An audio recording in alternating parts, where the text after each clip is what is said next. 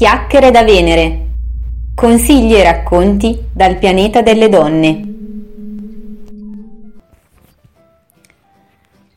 Buongiorno ragazze, vi do il benvenuto su Venere perché quella di oggi è una puntata davvero importante, essendo la prima della nostra serie e quindi vi do il benvenuto proprio adesso che siamo all'inizio di un nuovo anno, del 2017, e quindi è un momento particolare in cui generalmente si riflette sull'anno appena concluso, si comincia con la solita tradizione dei buoni propositi che va un po' di pari passo con il motto anno nuovo vita nuova e tutta quell'interminabile serie di luoghi comuni.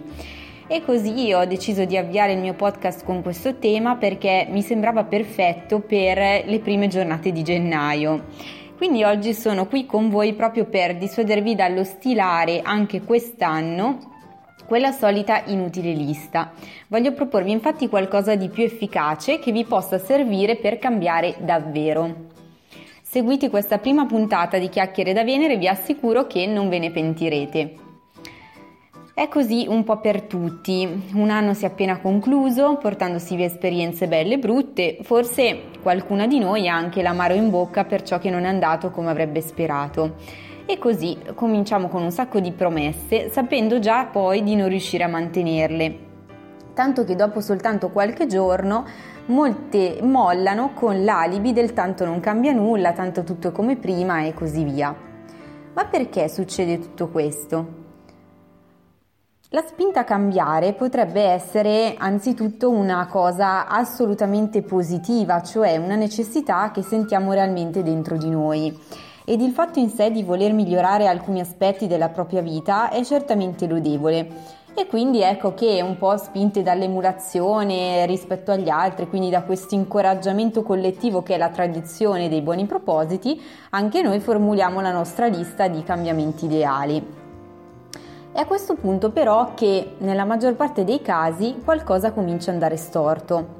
Come recita un vecchio proverbio popolare, infatti sappiamo bene che tra il dire e il fare c'è di mezzo il mare e sappiamo anche quanto il naufragare sia dolce per molte di noi.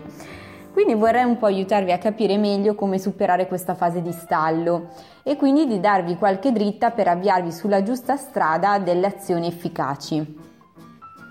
La lista dei buoni propositi può essere più o meno lunga, più o meno originale, ma non penso di sbagliare troppo se ve ne cito alcuni. Ad esempio, riprendere l'attività fisica, dimagrire o comunque mangiare in modo più sano con una dieta più equilibrata.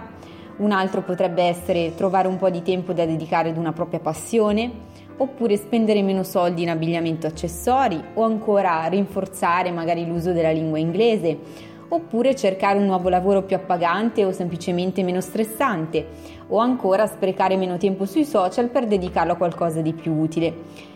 Altro ancora potrebbe essere il buon proposito del fare un po' di, ri- di, riordino nella propria vita, nella propria casa, buttare quello che non serve, insomma chi più ne ha più ne metta, però credo che più o meno queste possano essere un po' di mm, idee sui buoni propositi più ricorrenti. Se riflettete bene su queste proposizioni che vi ho elencato, alcune hanno delle caratteristiche in comune, bene o male tutte hanno queste caratteristiche comuni. Provo un po' ad elencarvele. Anzitutto sono tutte delle frasi generiche, nel senso che non ci danno informazioni precise sui tempi e sulle modalità con cui dovremmo raggiungere questo famigerato proposito. Il secondo aspetto che le accomuna è che sono poco motivanti perché in genere sono formulate come delle imposizioni, cioè come qualcosa che ci imponiamo di fare in modo appunto forzato contro la nostra indole e la nostra volontà. È come se fossimo scisse tra un aspetto razionale di noi che vuole cercare di pianificare, di stabilire e la parte più profonda di noi che invece in qualche modo si ribella a questi tentativi, tentativi di addomesticamento. Il terzo aspetto che le accomuna è che sono tendenzialmente astratte, nel senso che non ci danno modo di definire un risultato concreto, un risultato tangibile che ci possa servire proprio come riscontro per capire se appunto siamo sulla buona strada o meno. Se vi state chiedendo quindi il motivo per cui vi bloccate sempre alla messa in pratica dei buoni propositi, ecco una prima risposta. Vi bloccate a questo punto perché questi buoni propositi non sono formulati come degli obiettivi. E se non avete un obiettivo chiaro in mente, state pur certi che non potrete, non potrete mai immaginare di raggiungerlo. Quindi proverò a spiegarvi meglio che cos'è un obiettivo, come si fa a formulare un obiettivo e quindi come potrete organizzarvi per perseguirlo poi al meglio. Qualcuno ha detto che gli obiettivi sono sogni con una data di scadenza. Beh, questa frase non è male, nel senso che ci aiuta a capire che una delle caratteristiche fondamentali di un obiettivo è appunto quello di essere temporalmente definito. Quindi dobbiamo dare a noi stesse una data, un periodo, comunque almeno una, un elemento temporale di riscontro entro cui vogliamo andare a concretizzare ciò che ci stiamo prefiggendo. Un altro aspetto a cui accennavo prima è la necessità di essere specifiche nella formulazione dei vostri intenti. Dovete infatti inserire degli indicatori di quantità o di qualità o comunque degli elementi che vi permetteranno di misurare il vostro risultato e i progressi che farete per avvicinarvi pian piano al suo raggiungimento. La misurabilità infatti è un terzo elemento indispensabile per definire un obiettivo come tale. Quindi abbiamo visto che un primo elemento è il fatto che sia temporalmente definito, un secondo il fatto che sia specifico ed il terzo il fatto che un obiettivo sia misurabile. Non dovete poi dimenticarvi di voi stesse e anche del contesto entro cui dovrete andare ad ottenere il vostro personale risultato. Infatti un consiglio è quello di non volare troppo alto, nel formulare questi obiettivi, ma eh, di formulare queste vostre promesse in modo che le azioni programmate possano poi essere davvero fattibili, davvero realizzabili in modo realistico. Altro criterio infatti perché un obiettivo possa definirsi tale è appunto la fattibilità e il fatto che questo sia realistico, sia facilmente o meno raggiungibile. Per eh, finire vi serve poi anche un motore e questo è il quinto ed ultimo elemento, quindi il fatto che un obiettivo deve essere per voi assolutamente rilevante e quindi motivante, perché è soltanto la motivazione quello che per voi può fare da motore e che vi può spingere ad ottenere, a realizzare quel determinato obiettivo.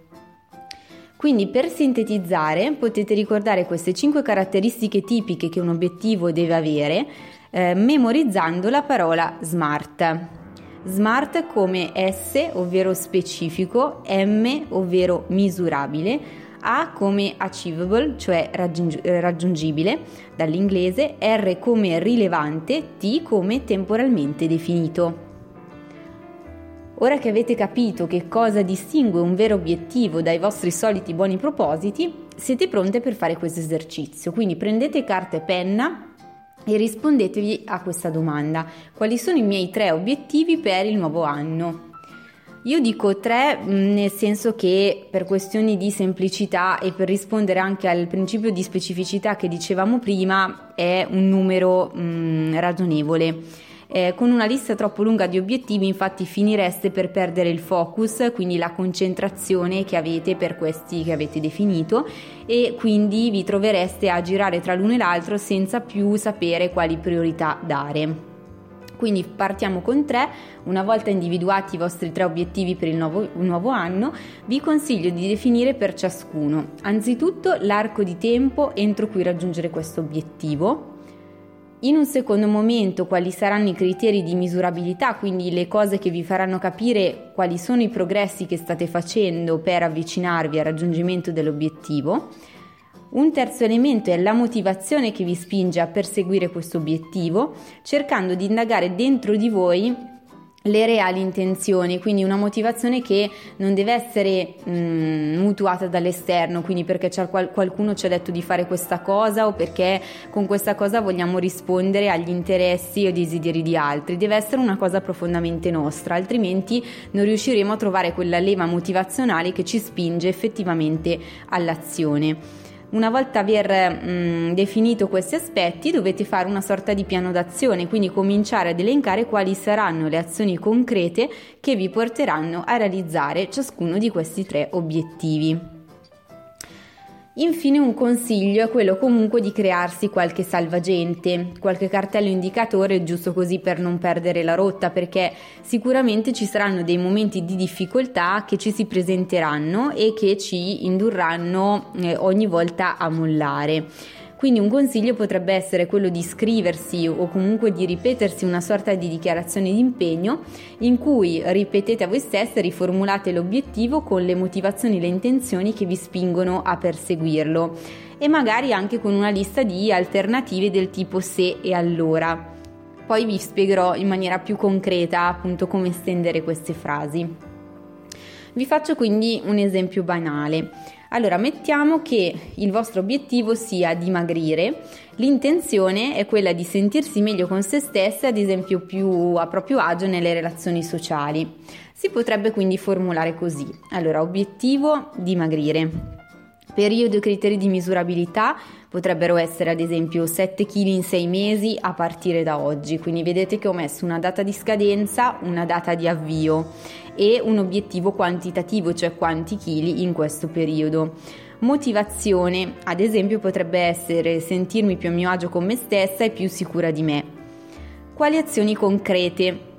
Le azioni potrebbero essere ad esempio 1. informarmi sulle palestre, 2. scegliere la struttura ed iscrivermi, 3 ehm, praticare un allenamento o un corso per tre giorni a settimana eh, della durata di un'ora, quindi vedete come sono stata specifica nel dire quante volte per quanto tempo. Un quarto obiettivo potrebbe essere ehm, mangiare almeno tre spuntini di frutta al giorno, mangiare almeno due portate di verdura ogni giorno, evitare dolci ed evitare il pane. Quindi sono obiettivi eh, molto concreti che vengono trasformati in piccole azioni quotidiane, con una ricorrenza e con una ciclicità. Per quanto riguarda invece la dichiarazione di cui vi parlavo prima, che può servire appunto a motivarvi, aiutarvi a superare i momenti più difficili, potrebbe essere una cosa del tipo Uh, ho deciso di pormi questo obiettivo di cambiamento perché, e quindi elencate una vostra motivazione, e perché, quindi se avete più di una motivazione, le elencate tutte, e farò in modo quindi di arrivare ad ottenere questo risultato perché, e quindi l'obiettivo finale, qual è la vostra vera intenzione di base. Nei momenti difficili quindi mi ricorderò che, e ad esempio potete fare riferimento a quelli che sono eh, i vostri maggiori esempi eh, in termini di obiettivi raggiunti piuttosto che delle persone che conoscete che vi possono essere da stimolo ad esempio. E quindi prometto a me stessa che manterrò la mia promessa e nonostante le difficoltà non mollerò. Quindi questo potrebbe essere un esempio di, di dichiarazione di mantra un qualcosa che ci si ripete internamente proprio per farsi forza eh, poi vi avevo suggerito di formulare delle alternative. Quindi esempio, un esempio di alternativa potrebbe essere formulata con la struttura se allora. Se avrò la tentazione di mangiare un dolce, allora preferirò un frutto. Oppure, se avrò la tentazione di bigiare l'allenamento, allora dovrò uscire a correre per un'ora. Sono quindi dei piccoli consigli eh, questo era un esempio appunto su come formulare degli obiettivi chiari che vi permetteranno di passare veramente all'azione e quindi di sentirvi man mano più determinate e più sicure di voi stesse. Eh, sicuramente mh, mm, mettendo in pratica queste cose si avrà un grosso beneficio anche in termini di autostima e inoltre eh, si migliorerà anche il proprio dialogo interno, che è quella relazione profonda che abbiamo con noi stesse, con la nostra parte più vera e più intima, che molte volte prese dalla frenesia della vita e da obiettivi che non sempre sono nostri, ma magari sono imposti dall'esterno, tendiamo a trascurare. Eh, inoltre eh, proverete man mano una sensazione positiva, benefica di allineamento, cioè vi sentirete appunto in linea con quello che davvero desiderate.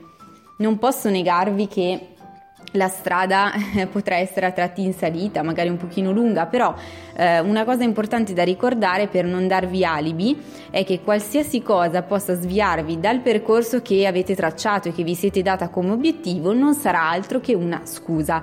Quindi niente scuse, basta scuse, cercate di rendere concrete le vostre eh, intenzioni, eh, formulatevi pochi obiettivi ma chiari, decisi, definiti e quindi datevi da fare per perseguirli e per portarli a realizzazione. Allora, che cosa volete fare quindi? Partiamo anche per il 2017 con i soliti buoni propositi o vogliamo davvero darci una mossa e prendere in mano la nostra vita? Lascio a voi la scelta, ragazze. Per ora direi che è tutto e spero davvero che la prima chiacchierata vi sia piaciuta. Vi chiedo quindi di condividerla con tutte le vostre amiche. Non vedo l'ora di sentire i vostri commenti, di leggervi per sapere che cosa ne pensate, quali sono gli argomenti di cui vi piacerebbe parlare su Venere. Ricordate che qui c'è sempre posto per tutte, quindi condividete e chiacchierate, chiacchierate, chiacchierate. Alla prossima!